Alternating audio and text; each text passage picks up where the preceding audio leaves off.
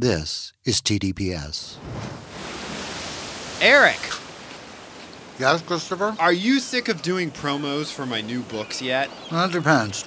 Are we at the beach? Yes, we're at Sapphire Cove, the fictional Southern California resort featured in my new gay romance series coming in 2022. This is alarming. When did we go outside? You were transported by the powerful prose of C. Travis Rice. That's my new pen name devoted to steamy and emotional tales of romance between men.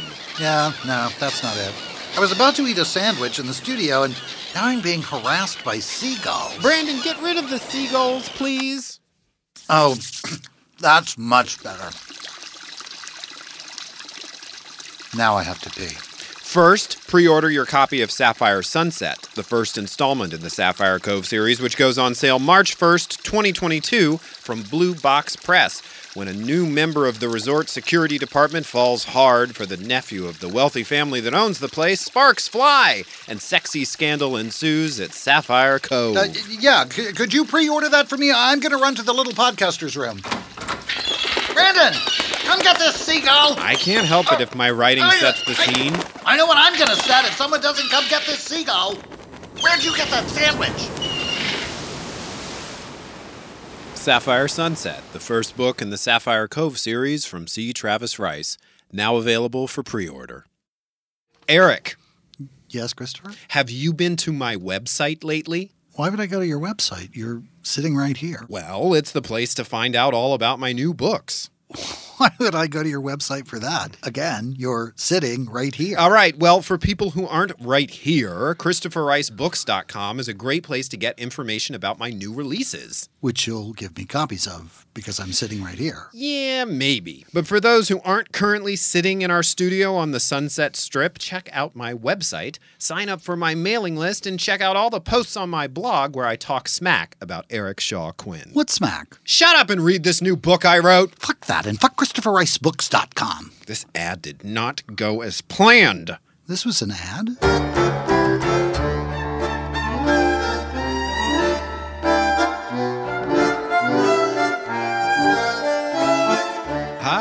Christopher Rice. I'm Eric Shaw Quinn. And you're listening to TDPS Presents Christopher.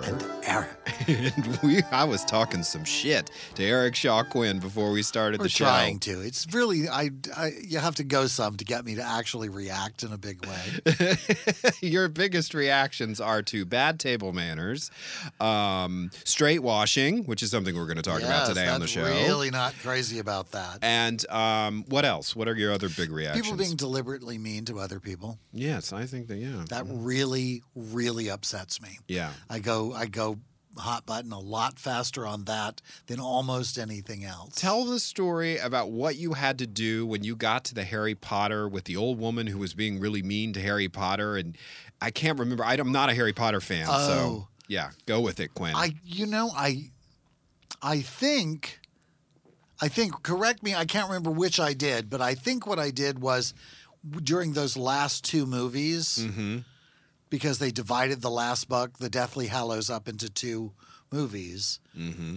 I kept having to go read the end of the book so that I could know how it turned out because it upset me so much Mm-hmm. that the that the woman was being so mean to Harry Right. yes. she wrote on the back of his hand like that. Oh my God, there was just yeah, there was cruelty in that. That was it was hard. Yes. Exactly. It was hard for me to take, and I knew how it turned out, and so I just needed to check back in Mm-hmm. and see it all. Yes, yes, this is how it ends up. Yeah. My favorite Harry Potter story, which is about me, so everybody drink, um, was I went to the third movie in the theater with a God. I, this boy was so cute. I was so into this boy. It was a total date, and so I thought I'd be funny. I hadn't seen either of the previous two movies. Right as the lights went down, and right as the Warner Brothers logo popped up on the screen, I leaned over and I said, "Could you tell me what other what happened in the other two movies?" and his eyebrows went up on his head. He was like, "I'm just like, I'm just kidding, just kidding."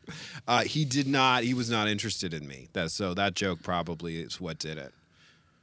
Yeah, that's. I think that's the thing. That- That's what did. it. That's the thing. My sense of humor was lacking. That could possibly be it. Okay. I don't know what we're doing with all this small talk. I mean, we have real things to we talk have, about. We have a. We have, well, I was going to say a dinner party show first, but we haven't done the dinner party show actually for a number of years. That's but true. We kind of are always doing the dinner party show, really. we live the dinner party right. show. Deep in deep in the heart of every of us, or is always a dinner party raging somewhere Raging dinner deep party. in our hearts. Um, yeah. So uh, yeah, we had this experience unexpectedly. really unexpectedly. Okay, I'll get into it because it was something that I discovered, and usually Eric is doing the discovering around here. Uh, we watched a show called, uh, actually, we watched a show. I can't remember what the original show was. I remember the case. It was the murder of Henry Diaz in Miami. And what the first episode made clear was that he had been shot uh, outside of a, an, a gay adult And which episode of ours is it? It was episode 84 of our podcast. We presented an episode of a show called A Time to Kill. That was it. And the episode title was A Miami Murder Mystery.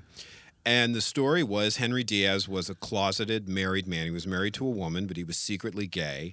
And he was murdered while he was out trolling for sex at a hookup spot in Miami, somewhere in Miami or Miami Beach we you had questions about whether or not the wife and the family basically stopped cooperating with the cops once it was the way they presented it, they, yeah. Yeah. the family just once they revealed that he was murdered by, he got rolled. Right. He was out trying to hook up with some guy and he got rolled and killed for, I guess, his wallet. It was terrible. Yeah. Um, and uh, they revealed this to the family who did not know that the husband was gay. And then the family was not a part of the rest of the story. We hadn't actually met the family. We'd only seen them in recreation anyway Right. but they were just gone from the story after that point. and we had had questions about did the family really just sort of turn their backs on the whole thing so then So then I said, Well, I'm aware that another series, which we had done another episode of once called The Perfect Murder, had covered this same case. So I said, I'll go and I'll watch that episode and we'll see what they say about the family's involvement.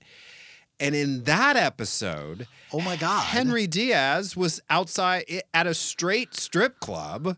Um, they presented through a reenactor, um, a prosecuting attorney, uh, making a completely alternate version that he was at this club with women dancing on his lap, and this was how he was murdered. It was just like a television show had adapted it in scripted drama format and based erased his a story, sexuality. like just yeah. completely Completely. straight wash the entire story removed the entire thing of him being victimized for being gay and moved it away from being really the hate crime that it ultimately uh, was Because right, what was clear in that first episode was that the killers thought if we rob this guy outside of a gay hookup spot, he's probably closeted. He'll probably he won't press charges. They wa- that was apparently the story. They weren't intending to kill him, but they were intending to take advantage of his sexuality and target someone that they thought was living a double life or, or that was too ashamed of being gay to, to, to pursue it with the police. And then Henry ends up murdered and shot dead. So that's completely gone from the perfect murder version. So you how do they wind up murdering him in the perfect murder version do they it's it's he they depict him as being standoffish with the robbers and basically getting shot but i, th- I just sort of right there at the spot but if i remember correctly the the the lurid hook the promotional hook for the first episode was that alligators were involved. Right. so they because they took him him. out and threw him in the alligator. Dumped him in the everglades where the alligators ate the uh, really badly savaged the body by the time it was found. Um, so i can't remember if the second episode or the first episode depicted him as resisting and being brought somewhere and then killed or killed right there on the spot but that's is sort of irrelevant Yeah, they know? got in the car with them, and then they had him drive them somewhere, and that's where, as I recall it, Yeah, and there was not clear about how much sexual advances happened before the robbery threat and before the murder, and how much sex might have happened. yeah, like it was just it this the- really that- gray well, area. We only had the words of the murderers for that part of the Exactly. story, and so as they told it, nothing happened. They Right. just got in the car and robbed him, but exactly. it was unclear. So you realized that also in our library we had done another episode of The Perfect Murder, which had done the straight washing job on Henry Diaz. And you said, we've got to check out that we weren't lied to. Right. If Yeah. We've got to find, see if we can find another version of this particular story, this particular murder mystery, and see how it scans with the, the perfect murders depiction of this same crime. And we thought, well, that would be interesting. And then it sort of drifted out there on the ether. And then And then I said, Eric Shaw Quinn, it turns out Dateline, our favorite, our favorite, responsible for the thing about Pam, which I think is Cheese. still going up on Peacock as we Absolutely. speak. It's still Yeah. unfolding on Peacock. It's depending on when you listen to it. It's the which is the it's now the television serialization starring Renee's Academy Award multiple Academy Award winner Renee Zellweger as the eponymous Pam. Pam Hupp, And- who um, I, which this has now been a dateline. It's been two datelines and a podcast, and now it's actually a television series. It's really, it was one of those things. It is the only time I have ever called Christopher up and said, Christopher, have you seen the thing about Pam? and I was like, no, what is it? it's like, you have got to see. and we covered it in episode six of our podcast. Yeah, Um, it is the Dateline. It is the one that keeps on giving. It is just, it was mind blowing. Like, I love Dateline and it has its own special place in my heart. Like I always say, if I turn on the TV and Dateline is already on, I am powerless to turn it off. Right. No matter where it starts, I will watch until the end of that episode to find out what happens because I just that's how that's how it works for me. But this one was beyond. This is the most outrageous. It was the first two hour dateline. Normally, I don't like the two hour datelines. It was the first one where I was like, every minute of this two hours was justified. I mean, Yeah. and it was just the story just kept getting more outrageous as it went along. I the next thing would happen, you would go, I cannot believe this. Yes. Yeah, it was. It's insane. And this is when I pop in with my sort of, I like to talk about rules and where, you know, we're not getting any money f- to promote the thing about Pam Or Dateline. or Dateline. We just love them. Although I had a communication Recently, from yes, that was really funny. Uh, we d- recently did an episode about their coverage of the murder of Maurizio Gucci, which was a pairing with our discussion of House of Gucci, with the Ridley Scott Lady Gaga movie. And I posted about it on my Instagram, and Dateline sent fingers crossed as if they knew we were huge bitches and thought we were going to go all in on the episode, which guess what? We kind of did. and they didn't they also say uh oh? I think maybe they did. They said uh oh. I think they did. You're right. Hold on, I have to go look. I'm checking my Instagram right now. I'm checking right. I was like, oh well, we have definitely scored a particular place with with Dateline if they they respond to our covering one of their episodes with uh oh. Let me say this: the Dateline is really good with their social media. Uh oh, yes, fingers crossed. You're right. Yes. That completely cracked me up.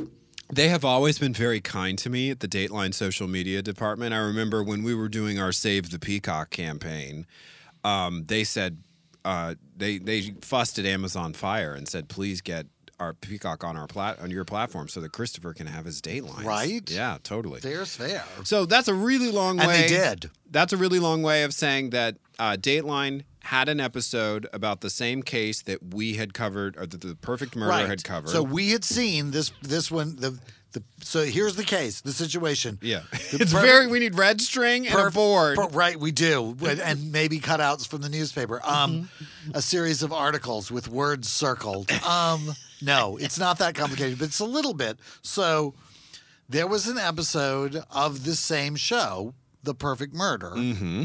That covered the crime that we had seen on A Time to Kill right. and they straight washed the crime. And so we had already done an episode from The Perfect Murder called Jump Shot. Jump Shot, which is episode 69 of our podcast. Different crime. So we're now talking about a different crime. This is not the straight wash crime. Right. It's a completely different crime. And so we were curious to find out if, in fact, when The Perfect Murder did Jump Shot, if they completely reno- redid the crime. Right. If it was just loosely based on, inspired by a crime, um, Yeah. as opposed to actually doing a based on story.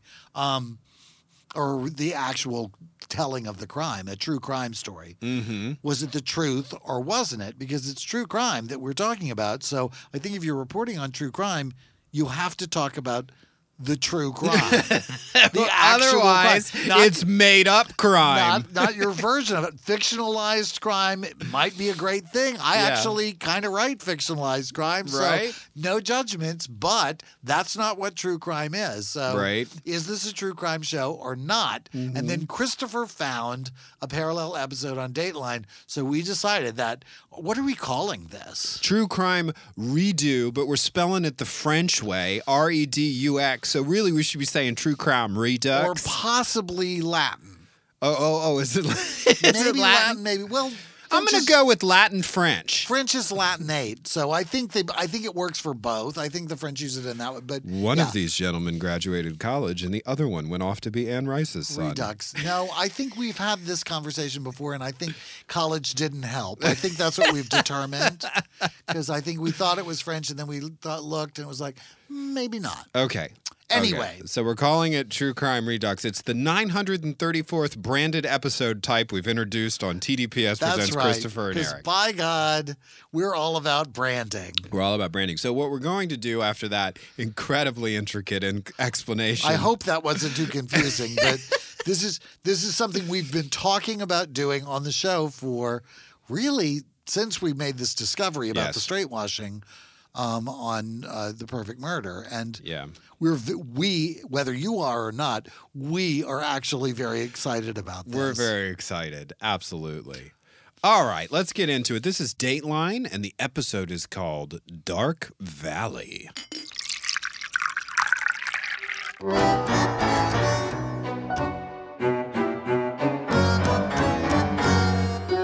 I'm Christopher Rice. and I'm Eric Shaw Quinn And Eric and I aren't just podcasters. and bitches. That's right. We're also authors, and you can buy all of our books at www.thedinnerpartyshow.com or tdps.tv and wherever ebooks are sold.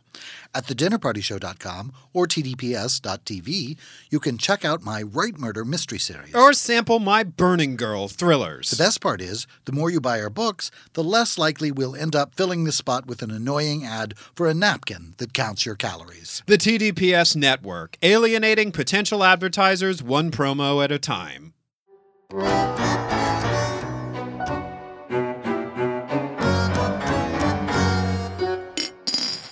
Right, so we're going to get into it here. Dateline Dark Valley, episode 47, season 6234. Season 25. It's season 25. Also, word of warning, and this is maybe a reason to bring back our Save the Peacock campaign.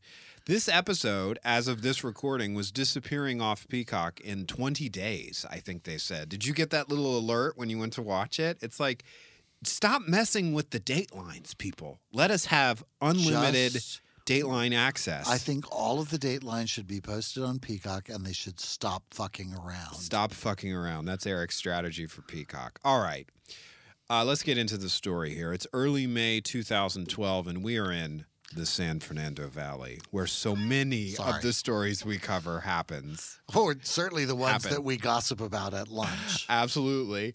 Um, a gentleman named Gavin Smith is supposed to pick up his son for school in Just the morning. Point of reference the San Fernando Valley is like the other half of Los Angeles. Yes, absolutely. Just so in case you don't, you're not aware of that. Like everybody's not from here, so yeah, over the hill. There's a big hill right through the middle, and on this side where Christopher and I live is called the Basin, Uh huh. and then on the other side of the hill is the Valley, and, And that the is valley. technically the San Fernando. The valley tried unsuccessfully to secede from Los Angeles many years ago when I first but they moved here. They can't get away from us. They can't get away from us. Anyway, We need that sweet, sweet sweet property tax money, and we're not letting them go. not letting those property taxes go. All right, enough civic lessons from Eric Shaw Quinn. Sorry, Let's get back to a gentleman named just Gavin didn't want to Smith. assume that everybody knew where we lived. Gavin Smith d- has not picked up his son for school in the morning. His wife, Lisa Smith, knows right away that something is wrong. This is unlike her husband. She claims her husband is a dedicated father. We will soon learn things that call that depiction into dispute. But in this moment at the beginning of this Dateline episode where they are working our feelings for all they're worth, they're d- putting forward this picture of a marriage that is far more intact than it turns out well, to be. but I think that whatever happens, he really was a dedicated father. True, he was a I think he dedicated was very much there for those boys. We meet his sister Tara Adeo, who is clearly um, mad about her brother, worships him, thinks he's the greatest guy ever. Uh, we get more And information. she needs to moisturize. we need that some She really needs to moisturize. I'm just saying. Dateline puts these people. This is the thing you learn if you compare these episodes. The makeup and hair that Dateline puts these people through is like institutional. It's unbelievable. They alter the appearances of people for the sake of their Yeah. show. There's like a Dateline look. They want you to look like you just came from leading a garden club meeting, no matter what you've been through or what you've done. Yeah. Okay. Um, we learn more about Gavin. He is six feet six inches tall. That's tall. Even taller than Christopher. Taller than me. I'm 6'3. Everybody drink. He played basketball for a legendary UCLA coach that we've never heard of because we're gay men who do not give a shit about college basketball. And this was also in 1975 Which is not to before Eric there- was born. There aren't gay. Oh, 1975. Yeah, right. Before Jaws happened. That's Well, really all that really matters when matters. Jaws happened. 1975 was the year that Jaws was released. Don't mess with me about Jaws stuff. I know my Jaws. Oh my God. I'm going to do a Jaws appreciation podcast if you don't watch out. So Gavin Or even if I do. So Gavin was a legendary, or worked for this legendary coach, or played for him. Then he drifted, which is Dateline code for a lot of a- things. yes, his basketball days were so legendary and important that he got a job as a golf caddy. and he got cast in some some movie roles, which Yes, is also Dateline code. Kind of a babe and six feet tall, but yeah. yeah. And a thousand watt smile, the true definition of the word. What a smile this man had. He meets his wife Lisa when he's acting and waiting tables. They marry and have three sons. Um, She's waiting tables and he's acting. Oh, is that was that it? Oh, Yes. someone was taking notes too fast, uh, and it was his name was Christopher Rice. He gives up acting and he takes a job as an executive in distribution at 20th Century Fox, which is now owned by Disney, but in this day and age, it was an independent powerhouse of a studio. Um, so we're back to that early May morning in 2012. Gavin's wife Lisa calls the Fox offices to find out if he's shown up for work. He hasn't. And that, she says, is a first in 18 years that the man never didn't show up for work. She reports him missing to the Lost Hills Sheriff Station. They go on TV, they being the family, uh, to plead for help.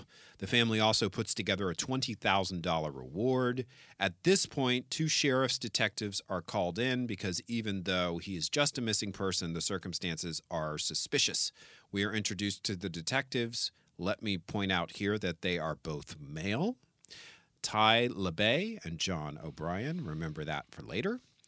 They put together a disturbing and suspicious portrait. Gavin's phone is missing and not being used. There have been no bank withdrawals on his account. There have been no hospital check ins associated with his medical insurance. He has simply put dropped off the face of the earth.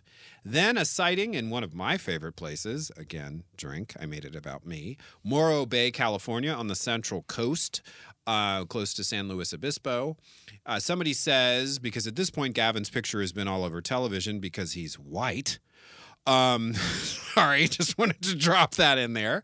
Um, well, um, he uh, somebody says we saw him here. He was here with a woman. He paid in cash because it's just the investigators' luck a cash only seafood restaurant. The family gets their hopes up. The sister races up there. She shows them Gavin's picture, and when they see the picture, they say, "Oh yeah, that's not him." So I don't know what happened between identifying him based off his news photo and then the photo from the sister, but it was just like, no, that's not the guy. So right. Hope dies. Months pass. Tara, the sister, accuses the wife Lisa of not searching aggressively enough, which I'm not really sure what the metric is for that. It's the gone girl metric. Yeah, exactly. You're not performing, you're not having the feelings in the way that I want you to demonstrate that you're having the feelings. And so I'm going to accuse you of being guilty of this crime. Also, if you do the wrong karaoke, apparently, Oh my God, that's a dateline that will live in infamy. That woman was convicted. I know. Yeah. Okay.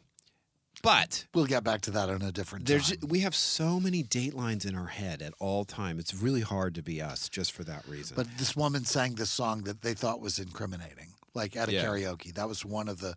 They actually presented that as evidence. The song was "Earl's Gotta Die" by the Dixie Chicks, which was, I think, about killing an abusive husband, and she was she had been accused of killing an abusive husband. So that was so evidence that was presented evidence. at trial. was- we were like, yeah. I, I, karaoke is evidence anyway. Anyway, so Tara makes this vague accusation, which sounds like Dateline sort of coaxed the accusation out of Tara, like like that reality television thing they do on Big Brother. Like, so do you think Susan's talking about you? Like, do you think Lisa's searching aggressively enough at this point?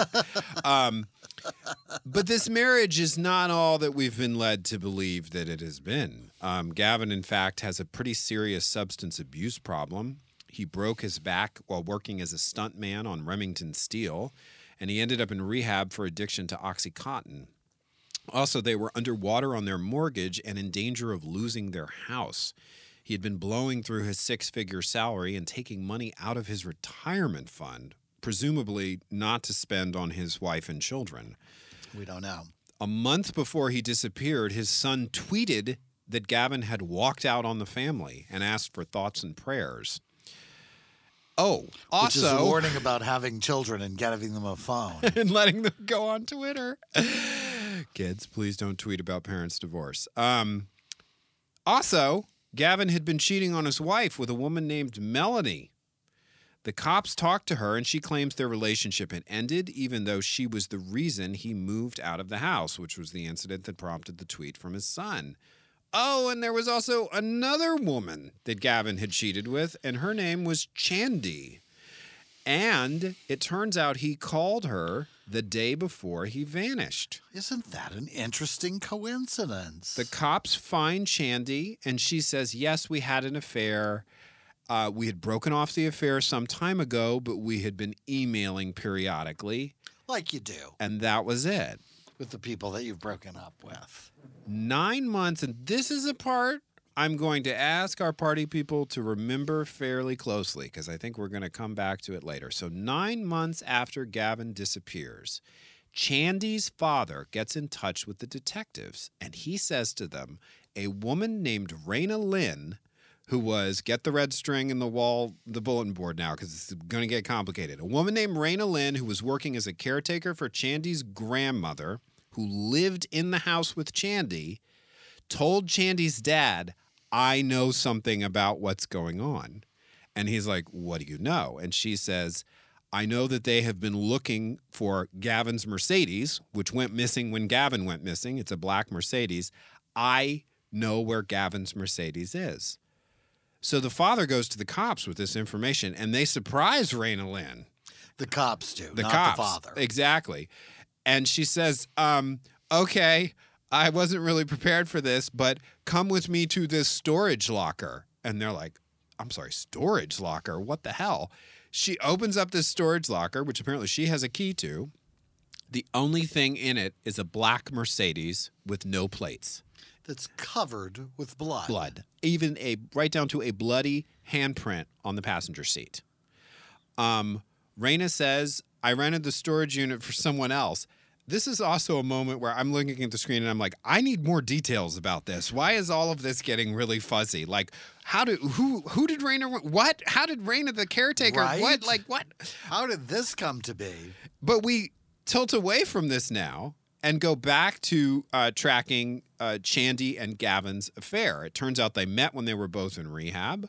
Lisa found out about the affair two years before Gavin vanished. Party people, please highlight these details as well, along with the Raina storage unit details, because we're going to get back to them. Um, and when Lisa found out about the affair, she and two of her sons went to Chandi's house to confront them. The sons went inside. Chandi was nowhere around, but her husband was. And the wife didn't go inside. It was just bad parenting 101. I just mean- the worst.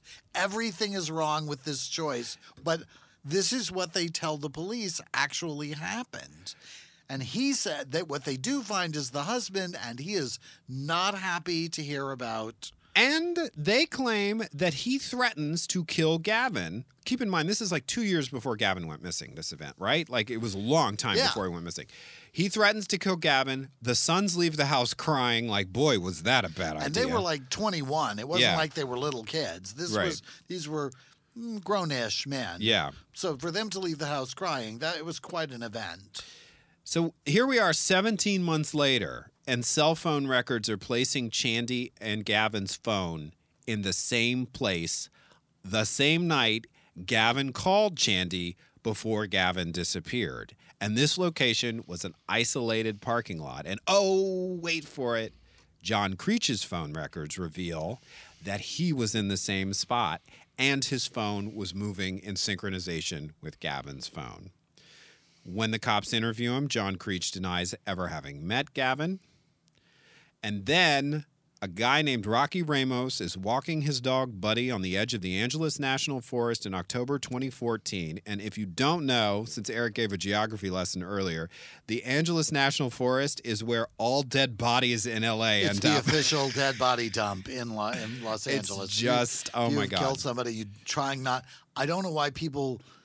I, maybe it's only a small percentage that get found, but the number of missing dead bodies that get found here, that get found in the Angeles National Forest, is substantial. We are one of the only cities here that has what is, I think, from an ecological sense, it's called a wild fringe. That we're a, we're a vast metropolitan area that butts up against total, full on wilderness. The, the the mountains that divide the Yeah. valley from the basin are actually kind of wilderness. Like a Yeah. lot of them actually are national or I don't know if state or national. They're parks. They're Yeah. preserved park space and wild animals. Coyotes come down into the streets and I think the deer and raccoon. I had a mountain lion in Silver Lake. We should be contacting our Silver Lake friends to see if they've seen the mountain lion. and we had a, I did I had a cat and a possum. I think it was a possum. It may have been a Oh, everyone raccoon. has a cat Get and a into a possum, fight get in a fight. in the in the. It was one of the most terrifying sounds I've ever it's heard. unbelievable. Anyway, yeah. Anyway, okay, but this has been your wildlife minute with Christopher and Eric. So, So, we're back. yeah, it is. A, there is surprising amounts of wilderness in right in Los Angeles. So it's October 2014 now. The disappearance happened in 2012. A gentleman named Rocky Ramos is walking his dog Buddy in the Angeles National Forest. The dog discovers a skull in a bush. Nearby, a shallow grave is discovered containing the rest of the remains. They are identified as Apparently, Gavin's the remains. skull got away from the rest of the remains. I thought that was an odd detail. That's usually a sign that some other wildlife. predation. They call it. Yes, but Exactly. they didn't mention that. But it was yeah. It seemed odd to me that the skull and the body were no longer together.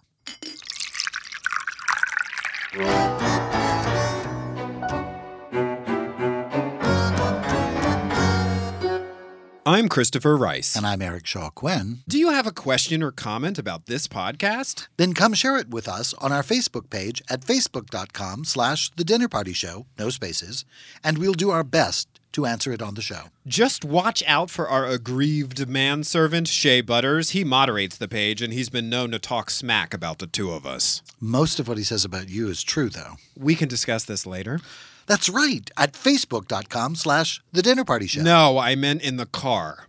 Hi, I'm Eric Shaw Quinn, and I'd like to take a moment to congratulate my co host and producing partner, Christopher Rice. He's got not one, but four new books coming out in 2022. But today, I'd like to tell you about one in particular a standalone thriller called Decimate. It's the terrifying story of what happens to our kitchen here at the studio um, when I ask Christopher to make the tea. yeah, no, when I said improvise the promo, I didn't say you could make shit up. I am not making this up. Look at that kitchen. Okay, hi party people. Decimate is actually a thriller about telekinesis and near death experiences. The page turning tale of a woman who becomes convinced her brother is being held hostage by a supernatural force following his death in a fiery plane crash. It has nothing to do with tea or our kitchen, and you can pre order it on Amazon now. And while it is spine tingling and terrifying, it is nothing compared to what I'm going to have to order off of Amazon to clean up that kitchen. Will you shut up about tea and our kitchen? oh, I never shut up about tea.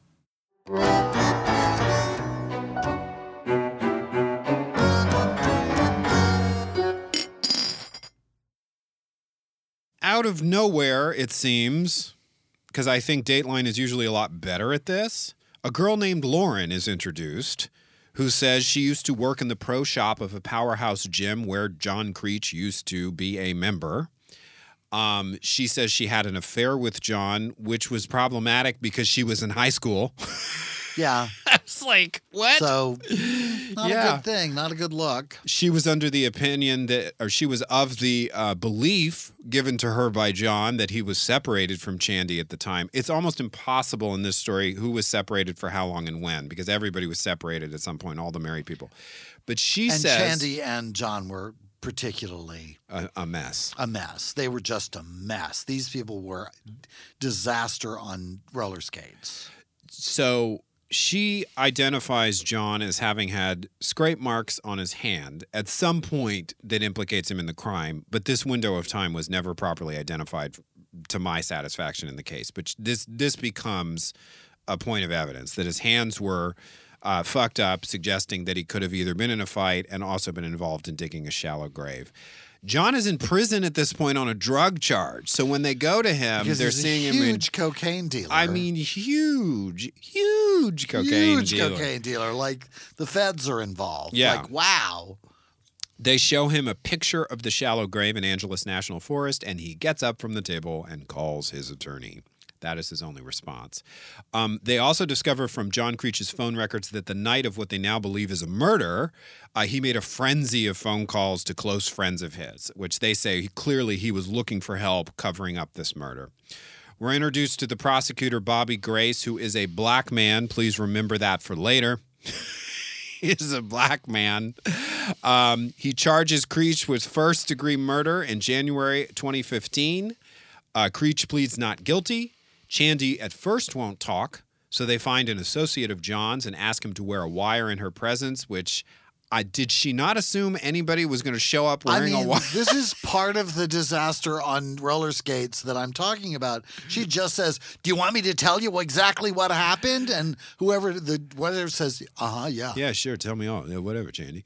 And she just lays it all out. She went to meet Gavin in his parked car. They were getting it on in the car. John popped up out of nowhere, started wailing on Gavin. She spilled out of the car and ran for her car. She said she looked back and saw uh, he had Gavin pinned on the ground and was beating the shit out of him.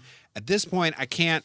I couldn't quite figure out did she drive away? Yes. Uh, because she drove away, but she meets up with John later and he's saying, You got to help me with this shit and you got to drive me back there. So he claims he can take Gavin to the hospital. Nobody ever took Gavin to the hospital. Right, and but she won't get up close because she doesn't want to see. she doesn't want to see. So she drops him off like in the vicinity, but doesn't get right up close. Or at least that's what she says. Right. Like this part of the story, I want to put an asterisk on for what Uncle Eric really thinks. what Uncle Eric really thinks, yes, and and I'm highlighting stuff that will become relevant when we talk about the other coverage of this case that we saw on the Perfect Murder. Okay, two accomplices are interviewed and they agree to testify. They're not interviewed by Dateline; they're interviewed by the prosecution, and they agree to testify. Jorge Villa um, says that he got rid of Gavin's cell phone on John's behalf and that he saw the body wrapped up in the back of John's car.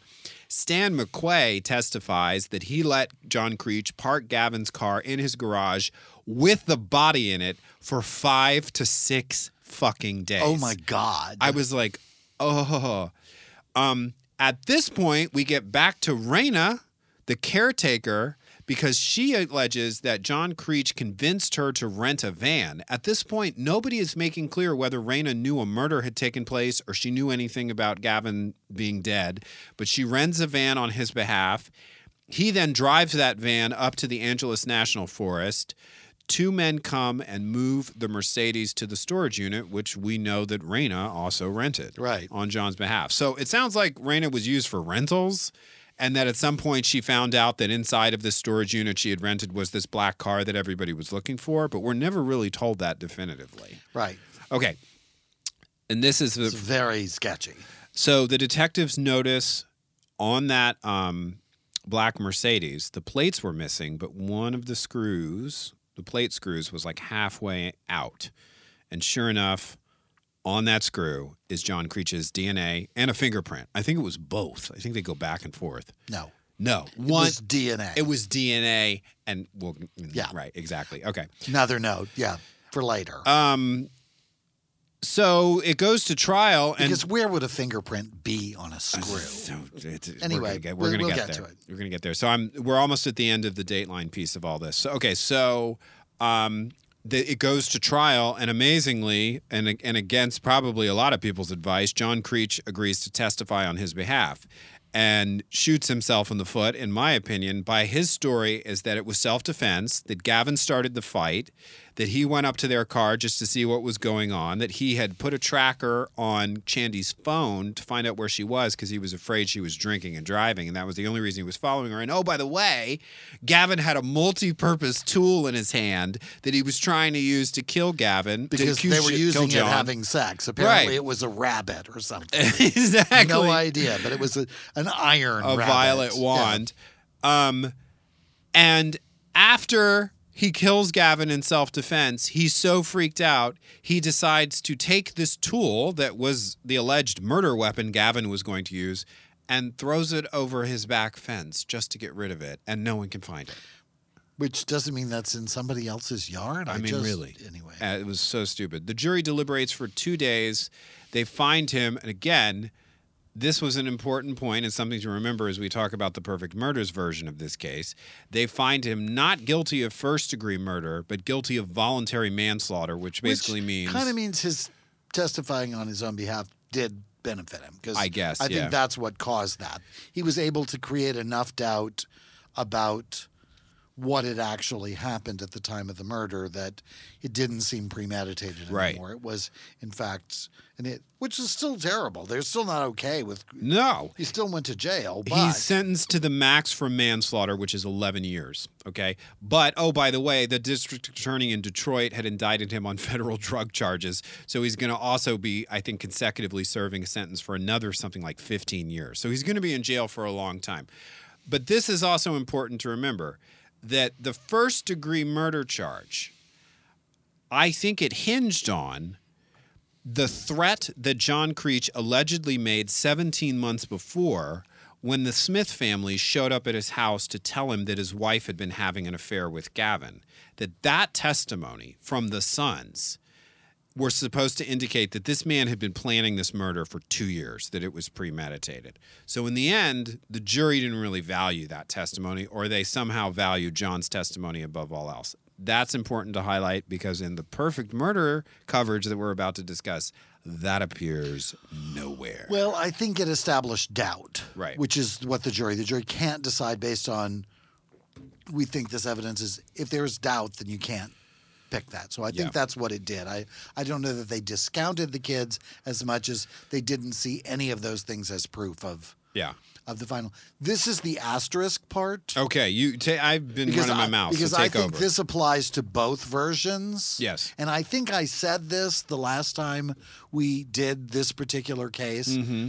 I think that the description from Chandi and John and pretty much everybody else involved is bullshit. Okay, what do I you think happened? I don't know what they were planning to do, but I think Chandi and John were about John Creech were about getting Gavin to that place for some reason, some robbery reason or some other thing. Things went bad and it wound it up, wound up being a murder. But the he just called me up out of the clear blue sky and I agreed to go have sex with him, mm-hmm. even though I was not uh, married to my husband at the sa- at that time, but he was living with me and he was asleep on the couch. Like all of that was like But let's be clear about something. Living with her and asleep on the couch, wasn't that just something we saw in a reenactment on the perfect murder? Is that something we know to be the case? Because they said they were separated at the time of the murder. like or so were they even living together? Maybe he was in jail. That they Yeah. were, but the, the, I think that both of them said that they were still living together and Okay. separated Yeah. at the same time. Right. Okay. Um, I think Raina was in, and he's a big drug dealer. Mm-hmm. So there's like a couple of levels happening there. Right. Like, how does he convince all of these friends and that nurse to be part of this Mm-hmm. crime thing? Drugs. right. They are his clients. Right. And he says, I'll tell people or whatever. You know what I mean? Like, there were elements to the story. The story was crafted. Right. Like, she just leaves. Yeah. And while he beats him to death, like all of those things are.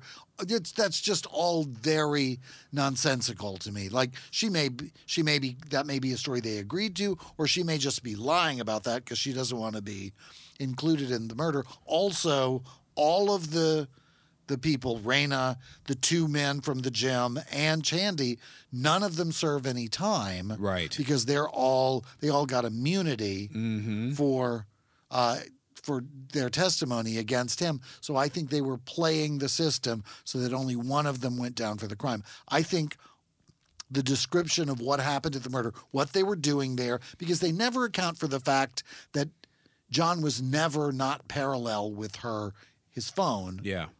through the entire process. Right, yeah. He went with her to meet Yeah, Gavin. right. There was never a, there was never a part where he lagged and got there later. He was always part of it. So there was some reason for them to meet him. And in the isolated parking lot, like if they're going to meet to hook up, get a motel room. Right? Why would they meet Right. there to get like? There's just no reason for that. Right. When they could get a motel. Like Right. he's not some like.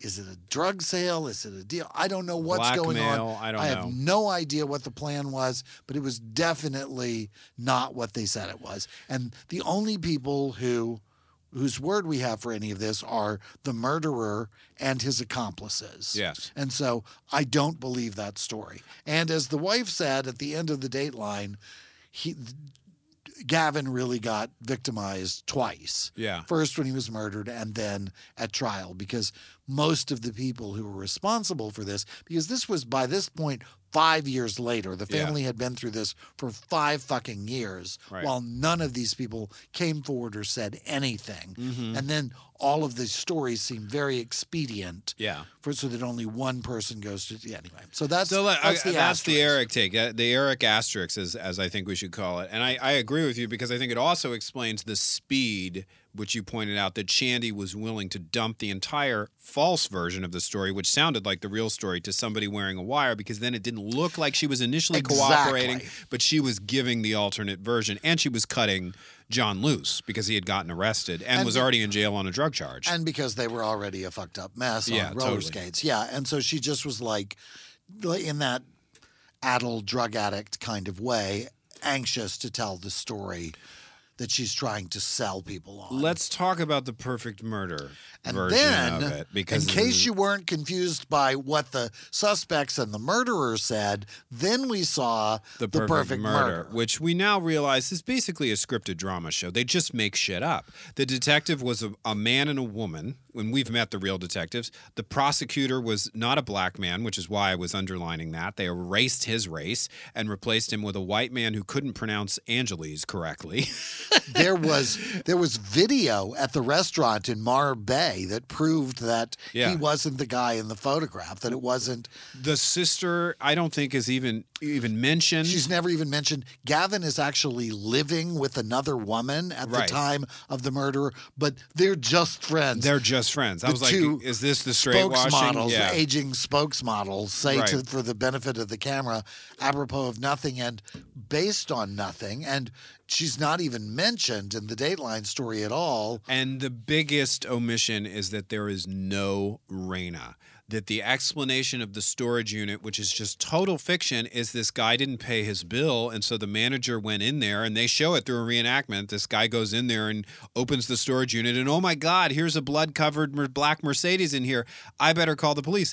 That's not what fucking happened at all. There was a whole thing with an, a, a potential accomplice that unfolded. They also build this whole case about insider based basketball trading like oh, he's just bullshit. which yeah. was like um which n- there was no evidence of and which never happened yeah. um they called chandi the blonde-haired vixen chandi uh exotic looking Yeah, she's like this. Yeah, like it's just really like this show is crap. Like it's just unbelievable. They, yeah they, they say that they found a fingerprint on the screw which i don't know how you get a fingerprint on a screw um and don't even mention the dna that they found Mhm. And um, my favorite was at the very end, one of the spokesmodels says, So, if Creech had just gotten rid of that car, this would have been the perfect murder. Oh Jesus! And I was like, So That's the way that your stories are going to be united. Yeah. You tell them how this could have been the Oh, you could murder. have done a better job of murdering someone.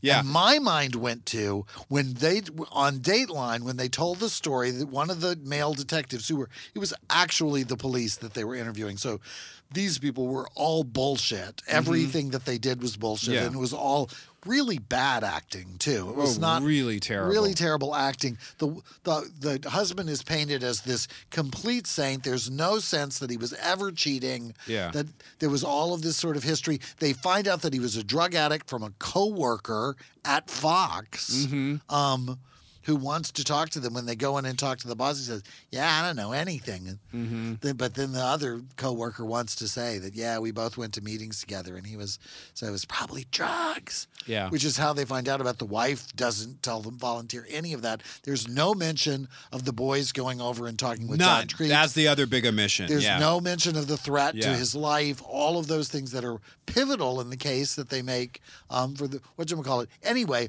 so when they find the detectives find without any assistance from the owner of the storage space who went unpaid. Um,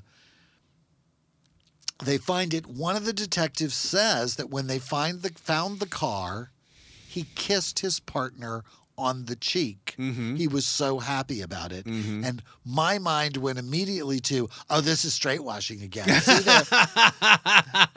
Do you really the, think the it was? reason? I have I no know. idea, I don't but they, but they even they couldn't even give the police credit for actually finding this. It's just from if the uh, tip that that was what I thought. I thought if I had been involved in this investigation, I would be so furious about this show.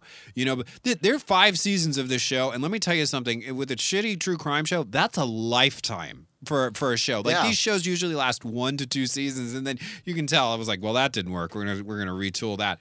There are five seasons of The Perfect Murder, and they are just a bullshit factory. This, like, is, this just, is just like this is two that we've watched on there, and this is Yeah. just crap. Yeah. I mean, it was it bore no resemblance. I'm not saying that Dateline is necessarily the authority, but they actually interviewed the police. There were actual characters. There was actually they talked to his wife. She actually told the story of driving the children over Yes, there. right. The boys actually spoke to the camera. They were the actual people. I I don't think that Dateline could, however important they are, could coerce those people into lying about Gavin's death. This is what Dateline will do, and I think you're correct. I don't think they coerce people into lying. I think they um, emotionally manipulate their audience with a selective inclusion. thing. Yes. But I do think if they're given the time, and sometimes I don't like when they take two hours to tell a story from a viewer's perspective, but when they have that amount of time, they are very neutral and they are very balanced. And they do, they will talk to whoever will talk to them.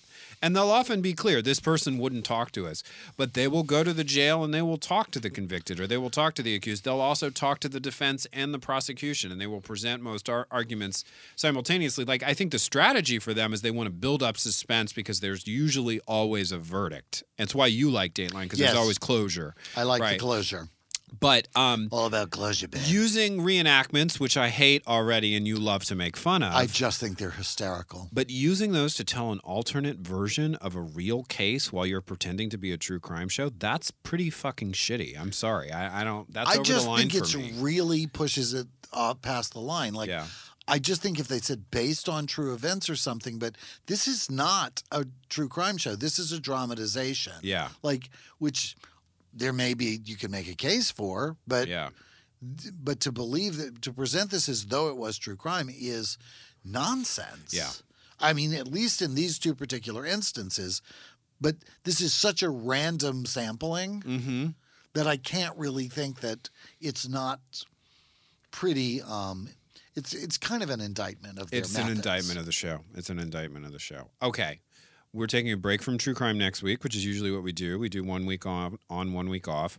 Um, our episode is well, entitled. on the show. We never really take a break from true crime. That's very true. Let's not let's not kid ourselves here. Our episode is entitled "Say Gay." Gay, gay, gay, gay, gay, gay, gay, gay, gay. Gay, gay, gay, gay, gay, gay, gay. Um, you've been living under a rock if you aren't aware that there's a raft of anti gay, don't say gay laws circulating through legislatures throughout the country. One just passed in Florida. I think another one is set to pass in Texas if it hasn't already. Um, we are going to hit back by talking about our favorite gay movies, TV shows, and books, the ones that impacted us the most, At least. at least. And we're going to talk about that next week here on TDPS Presents Christopher and Eric. Until then and forever after, I'm Christopher Rice. and I'm Eric Shaw Quinn. And you've been listening to TDPS Presents Christopher. and Eric. Thanks. Gay, gay, gay, gay, gay, gay.